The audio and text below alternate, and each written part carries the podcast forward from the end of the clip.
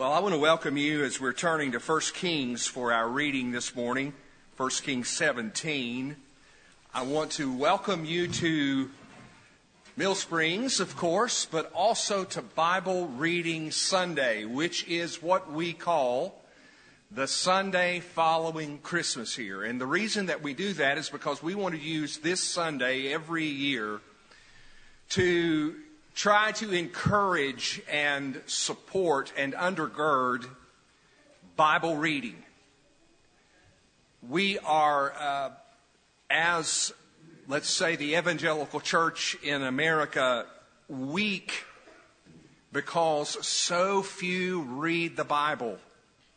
And uh, I was looking at some research, and I may actually bring this next Sunday or here in the next few Sundays, but I was looking at some research and it was shocking to see the number of pastors in uh, the country. These are the, supposed to be the shepherds, the spiritual uh, guides, the defenders of the flock, who themselves lack a biblical worldview. And uh, it was uh, really a syncretistic um, worldview. Take a little bit of Christianity and mix in a little bit of positive thinking and mix in a little of uh, this philosophy and this one and it just is, it explains a whole lot. So we're, we're determined to preach the Bible, teach the Bible, try to unfold its meaning, show how it applies to where we're living. That's what we're about here. And that's the reason why every Sunday we devote time to reading the scriptures and hearing them. So, to that end, let me just say before we look at the passage together, we have this year two Bible reading plans that we are making available to help us read the Bible daily in 2024. Those plans are going to be on the table as you go out. We've set up a table there in the middle. You'll have to go around the table in order to get out, so, so you can't miss it. We want you to take one or both of these if you would like one uh, is a is a, and actually I have it right here. It's this piece of paper. I've cut it down to size, uh, but anyhow, this has no dates on it, and you can go at your own pace. Sometimes we fall behind, and we get further behind, and we feel hopelessly behind, and we give up. So this is designed to try to help avoid that. That's the one. Then the other is one that we have used in the past that I'm quite fond of. This is a daily Bible reading plan and you, you can get your copy back there. It actually is designed for four chapters of the Bible to be read daily. You could, for example, read two in the morning before you go off to work and before you turn out the light at night, read two more chapters. It'll walk you through the entire Bible, as will this one, if you want to do this one at your own pace. I, I really don't care, just however you do it. I just need you in the Bible. I'm going to be in the Bible. We know that its message is life changing. It's the, it's the Word of God. So we want you to have these. So make sure that you pick up your copy on your way out. Now let's look at 1 Kings chapter 17. I have put a note in the bulletin that for 2024 I'm going to preach from, we have so many wonderful Bible translations that are available today. I'm going to preach from the Christian Standard Bible for this year, and we'll see uh, how, how we do with that. It's just a marvelous, crystal clear translation, and I hope you enjoy it. If you want to pick up a copy, you may feel free to do so. If you want to hop on your electronic device, uh, certainly feel free to do that. Now let's look at 1 Kings, and I'm going to read the 17th chapter, and then we're going to go to the New Testament and read only one verse for our New Testament reading. Now, Elijah the Tishbite from the Gilead settlers, uh, the Septuagint reads from Tishbe of Gilead, said to Ahab, As the Lord God of Israel lives, in whose presence I stand, there will be no dew or rain during these years except by my command. Then the word of the Lord came to him Leave here, turn eastward, and hide at the Wadi Cherith, where it enters the Jordan. You are to drink from the wadi. I have commanded the ravens to provide for you there. So he proceeded to do what the Lord commanded. Elijah left and lived at the Wadi Cherith where it enters the Jordan. The ravens kept bringing him bread and meat in the morning and in the evening, and he would drink from the wadi. After a while, the wadi dried up because there had been no rain in the land. Then the word of the Lord came to him Get up, go to Zarephath that belongs to Sidon, and stay there. Look, I have commanded a woman who is a widow to provide for you there. So Elijah got up and went to Zarephath. When he arrived at the city gate, there was a widow gathering wood. Elijah called to her and said, Please bring me a little water in a cup and let me drink. As she went to get it, he called to her and said, Please bring me a piece of bread in your hand. But she said, As the Lord your God lives, I don't have anything baked, only a handful of flour in the jar and a bit of oil in the jug. Just now, I am gathering a couple of sticks in order to go prepare it for myself and my son so we can eat it and die. Then Elijah said to her, Don't be afraid. Go and do as you have said. But first, make me a small loaf from it and bring it out to me. Afterward, you may make some for yourself and your son. For this is what the Lord, of God, Lord God of Israel says the flour jar will not become empty, and the oil jug will not run dry until the day the Lord sends rain on the surface of the land. So she proceeded to do according to the word of Elijah. Then the woman, Elijah, and her household ate for many days. The flour jar did not become empty, and the oil jug did not run dry, according to the word of the Lord he had spoken through Elijah. After this, the son of the woman who owned the house became ill. His illness got worse until he stopped breathing. She said to Elijah, Man of God, what do you have against me? Have you come to call attention to my iniquity so that my son is put to death? But Elijah said to her, Give me your son. So he took him from her arms, brought him up to the upstairs room where he was staying, and laid him on his own bed. Then he cried out to the Lord and said, Lord my God, have you also brought tragedy on the widow I am staying with by killing her son? Then he stretched himself over the boy three times. He cried out to the Lord and said, Lord, my God, please let this boy's life come into him again. So the Lord listened to Elijah, and the boy's life came into him again, and he lived. Then Elijah took the boy brought him down from the upstairs room into the house and gave him to his mother. Elijah said, Look, your son is alive. Then the woman said to Elijah, Now I know you are a man of God, and the Lord's word from your mouth is true. Now over to Hebrews chapter 4 and verse 12 on this Bible reading Sunday, Hebrews 4:12. For the word of God is living and effective and sharper than any double-edged sword, penetrating as far as the separation of soul and spirit, joints and marrow. It is able to judge the thoughts and intentions of the heart. This is the word of the Lord. Let's pray. Father, this is why we teach and preach the scriptures. Because your word is living and effective, it is sharper than the sharpest sword man can forge. And when it is preached and your spirit takes your word, it penetrates all the way down to the deepest parts of our lives. And it reveals to us the folly that we have been believing and shows us the truth. And when we see the truth of Jesus Christ, everything changes.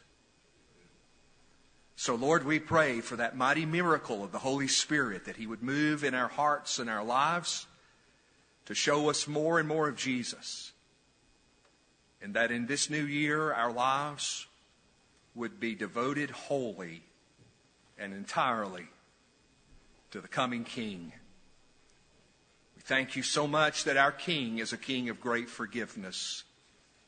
That when we fail, He doesn't cast us away.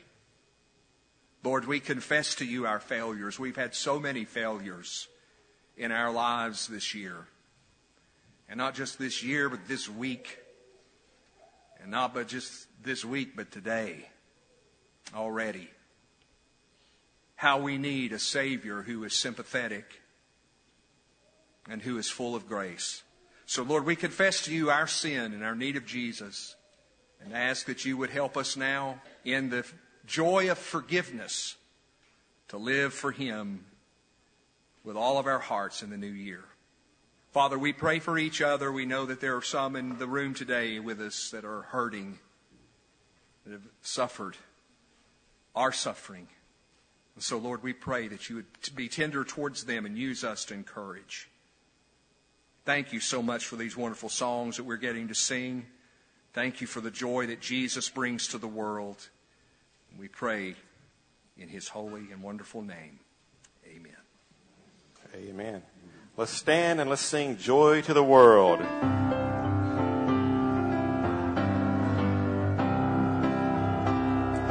Joy to the world, the Lord is come. Let earth receive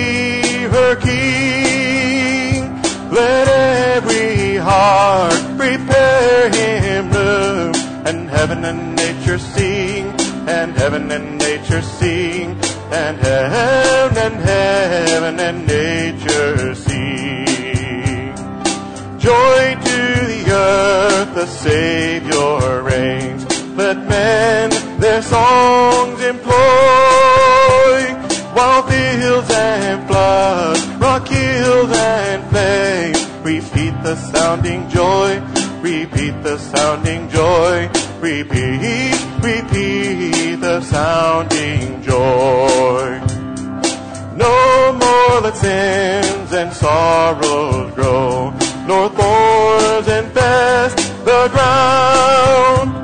He comes to make his blessings flow, far as the curse is found, far as the curse is found, far as, far as the curse is found.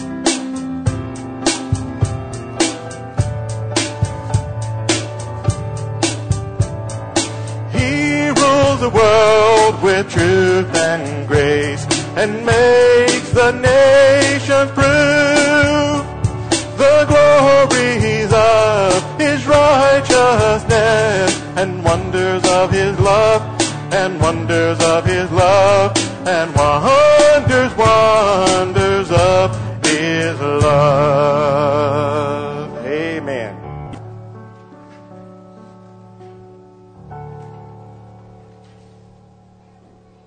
Heavenly Father, would you please bless this sermon to the good of our hearts?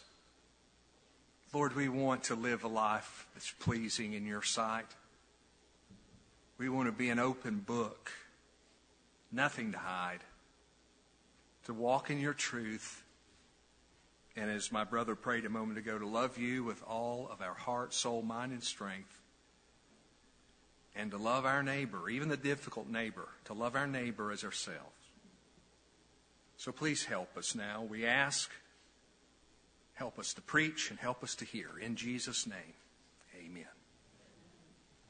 I can think of no better way to begin this Bible reading Sunday sermon than to point to some precious evidence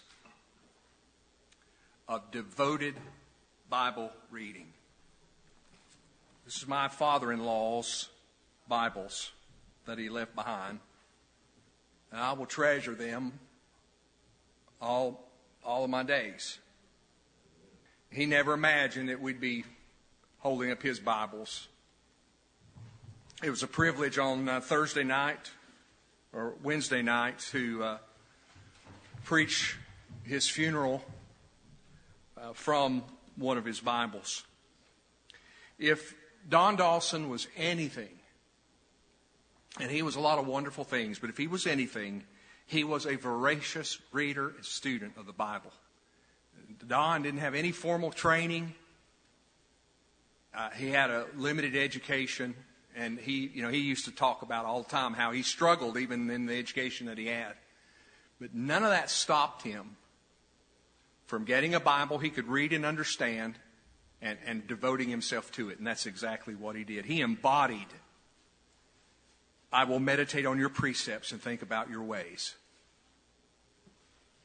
And all I can say is aim at the same in 2024. My title on this Bible reading Sunday is Assurance in the Day of Distress. Assurance in the Day of Distress. And my text is Matthew chapter 11, verses 1 through 6. Matthew 11, 1 through 6. This 11th chapter of Matthew contains uh, various reactions to Jesus, the King Messiah, beginning with reaction of John the Baptist. Let's read together Matthew 11, verse 1. When Jesus had finished giving instructions to his 12 disciples, he moved on from there to teach and preach in their towns. Now, when John heard in prison what the Christ was doing, he sent a message through his disciples and asked him, Are you the one who is to come, or should we expect someone else? Jesus replied to them, Go and report to John what you hear and see. The blind receive their sight, the lame walk, those with leprosy are cleansed, the deaf hear, the dead are raised, and the poor are told the good news. And blessed is the one who isn't offended by me.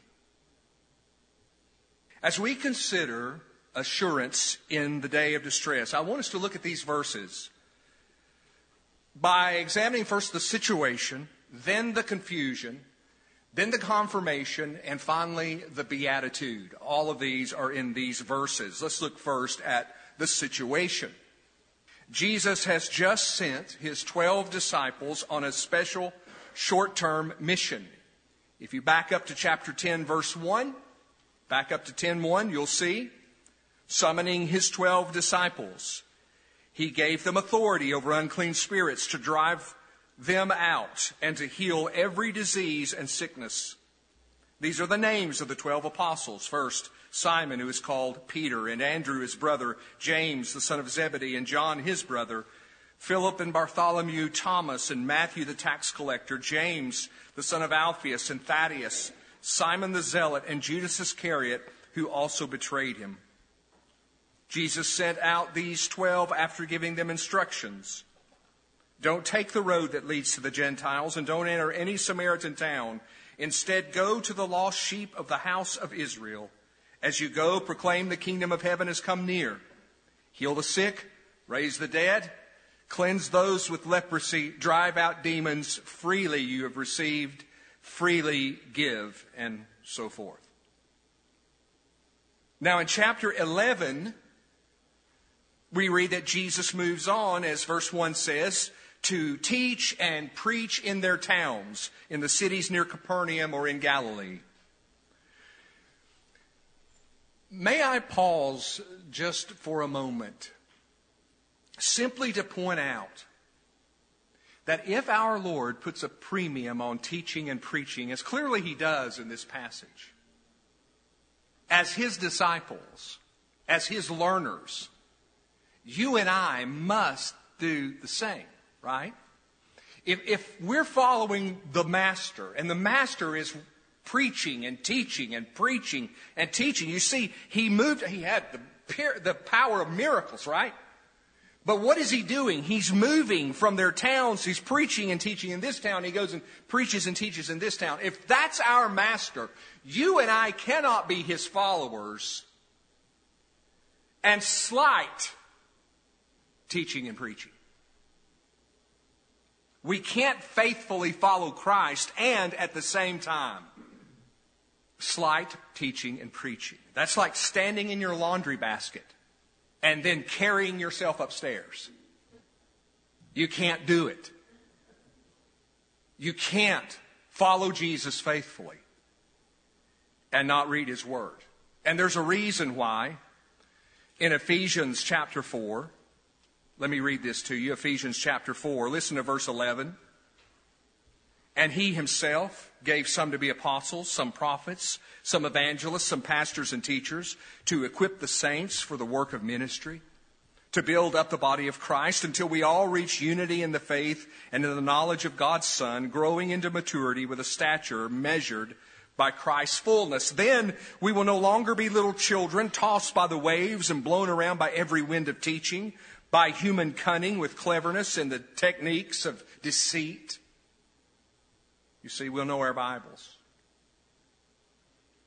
When there's preaching and teaching this new year going on at Mill Springs, unless you are truly prevented by illness or by age or by some other legitimate obstacle in God's sight, I am begging you, don't let your seat be empty. We need you here. You need you here. No one can take your place. Scripture says, and let us consider one another in order to provoke love and good works, not neglecting to gather together as some are in the habit of doing, but encouraging each other. And all the more as you see the day, the, the coming of Christ approaching. I promise you in 2024, you and I are going to need the Word of God and we're going to need each other. It's an old story. I know you've heard this story before, but it's a wonderful illustration of the man who stopped attending, stopped being a part of the body life of the church, which he was a member. So the preacher went to visit him, and it was a cold, dreary night. The man welcomes the preacher inside, and the two men in silence, they both know why the preacher's there, go and take their seat in front of the fireplace and sit there a moment without a word. The preacher takes the tongs and he reaches into the fire and pulls out one of the glowing embers and sets it apart from all the others on the hearth. And the two sit and watch as that ember slowly begins to fade. And then the preacher took the, the tongs, put the ember back in among the other embers, and it roared to life again. Point given, point taken. We're going to need each other this year. We're rebuilding a church, by the way, under God, right? And it's going to take us all. Besides, you do realize that a day of distress is coming. In some shape, form, or fashion, it's coming. What are you going to do when it comes and you're by yourself? There's nobody. You see, you weren't designed to be in that shape. That's why God takes his people and he puts them together. And then when they're together, he says, Now I'm going to feed you my word. And in the presence of one another, in the presence of God with his word, strength comes for the day of distress. You see? This was John the Baptist's situation. Verse 2 says that he was in prison. He was in the fortress east of the Dead Sea built by Herod the Great called Machaerus. And the Bible tells us why John was in prison. If you'll hold your place and look ahead, this is a little strange, but if you'll turn over to chapter 14, verse 3, you see why John was there in this prison. Matthew 14, 3. For Herod had arrested John, chained him, and put him in prison on account of Herodias, his brother Philip's wife. Since John had been telling him, It's not lawful for you to have her. So what had happened was Herod Antipas had abandoned his wife to live in adultery and incest with his brother's wife. And John had dared to call him on it. As the prophet of God, John openly condemns Herod's immorality. And for that, Herod has John thrown into prison. Somebody said the ungodly like true religion in the same way they like lions, either dead or behind bars. For they fear it when it breaks loose and begins to challenge their consciences. Which is why, you see, brothers and sisters, we need to prepare for a day of distress. As I'm looking out over 2024, I'm saying, okay, I know that God is calling us to be faithful. I know He's calling this pulpit to be faithful with His Word, to proclaim the truth as fearlessly as we can proclaim it in the manner of John the Baptist. Not saying, well, I realize there's some in the culture that won't like this, so I'm not going to say anything. That kind of cowardice is the reason why we're seeing the disintegration of a nation. Because the pulpits have fallen silent. There is no guidance. And so I'm looking out and I'm seeing what's coming and I know that we're going to have to prepare for days of distress because maintaining godliness and standing for truth inevitably challenges the consciences of the ungodly. They hate it. I saw last week, and I happened to bookmark it, a trans activist who was calling for killing transphobes. He said, Can we just start stabbing transphobes at this point? Say something transphobic, you get stabbed. You see? Don't challenge my conscience. We are reading our Bibles, aren't we? 2 Timothy 3:12 All who want to live a godly life in Christ Jesus will be persecuted. Why? John 3:20 For everyone who does evil hates the light and avoids it so that his deeds may not be exposed. Do you see? So when you tell the truth, the dwellers in darkness hate the truth. Why? Because you're shining a light on their wickedness. Now listen, here's the thing. When God shines his light of truth on your wickedness, what happens? Oh, when the Spirit of God moves, all of a sudden you say, I see the light. And that's what sets you free from the darkness. So that's the situation. Second, the confusion. Now look at verse 2. When John heard in prison what the Christ was doing, he sent a message through his disciples and asked him, Are you the one who is to come, or should we expect someone else? John's own day of distress finds him where? In prison, right? He's languishing in prison. And he's, he's got these questions and they're just gnawing at him. They're eating away because what he's hearing of Jesus isn't fitting what he's expecting of Jesus. He, he's puzzled. He's troubled. So John finds a way to get a message to Jesus by his disciples, some of John's own disciples. He said, Go and ask Jesus are you the one who is to come? Or should we expect someone else? John's question is, is this Are you the Christ? Because by asking, Are you the one who is to come? that's a messianic title. Now, what on earth would compel John to ask such a thing when earlier he had said this. Go over to John chapter 1. John chapter 1, verse 29. Listen to this. John 1, 29.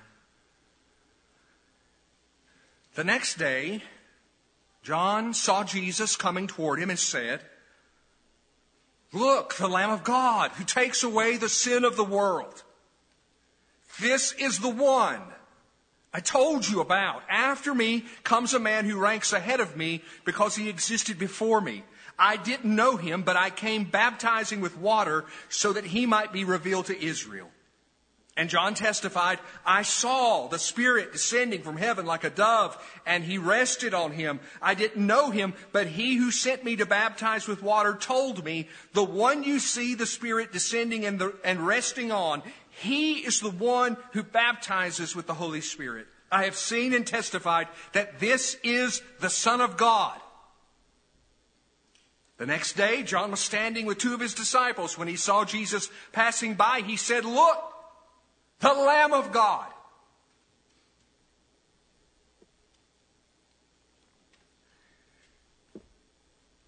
Now, back over in Matthew. That, that had to happen earlier. How can John possibly be entertaining doubts? Are you the one who is to come, or should we expect someone else? Look back over at chapter 3. Matthew chapter 3, verse 1.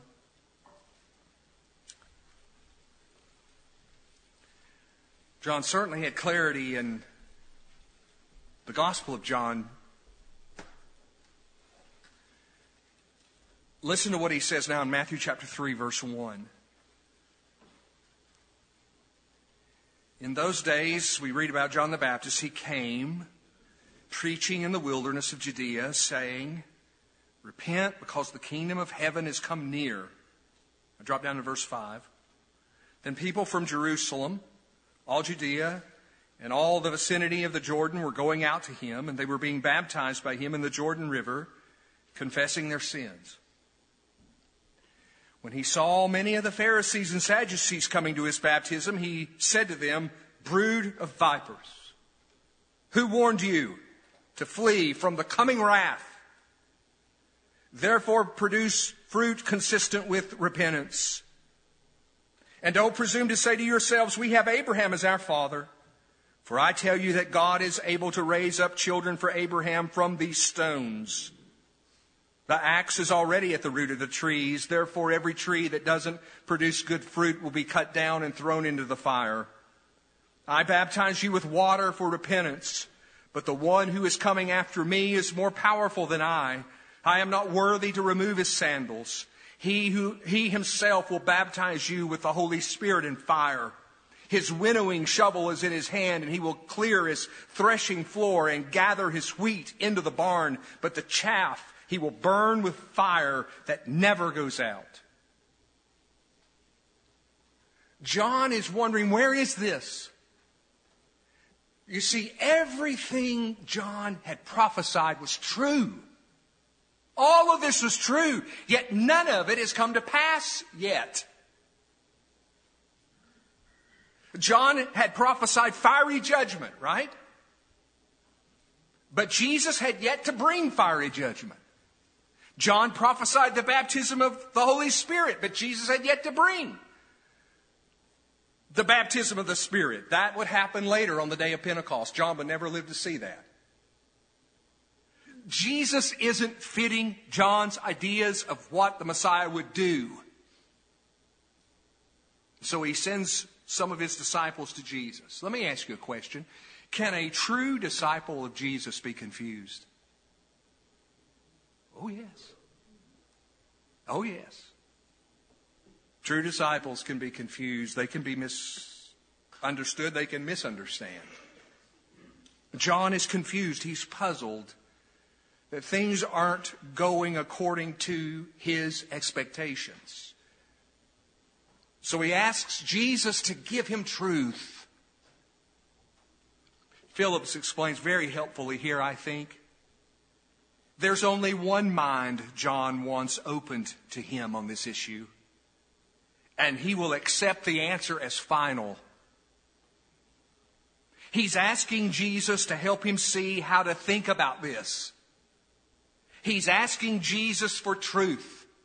He's saying, he's not saying to Jesus, what do you think so I can listen and make up my own mind? John is asking, now listen, John is asking, what should I think, Jesus, so I can have your mind?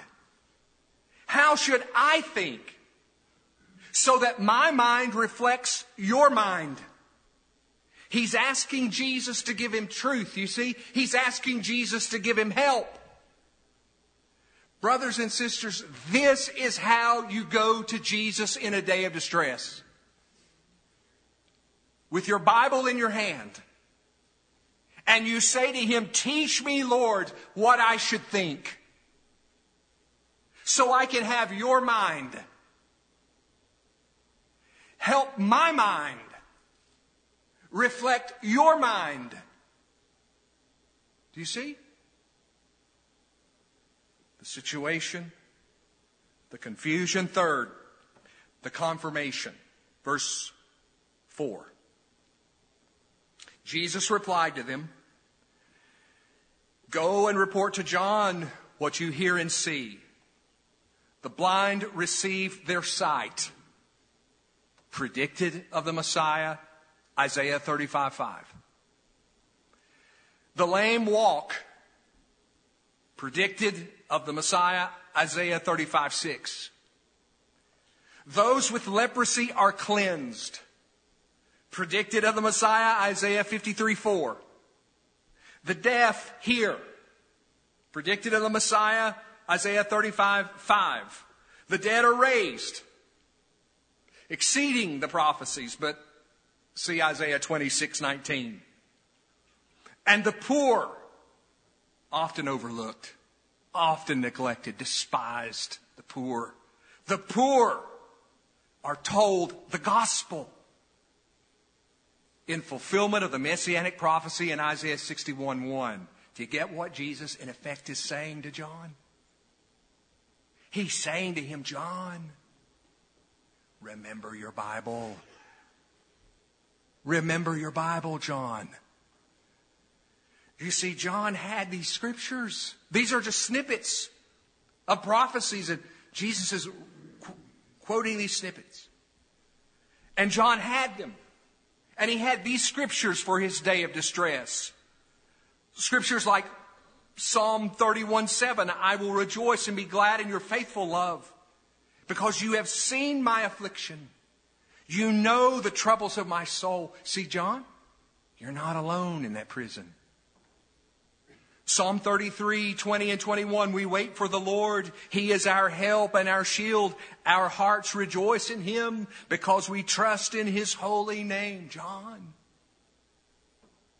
the Lord sees you. Your Father in heaven calls you to trust in His holy name. Proverbs 10, 28 to 29, the hope of the righteous is joy, but the expectation of the wicked will perish.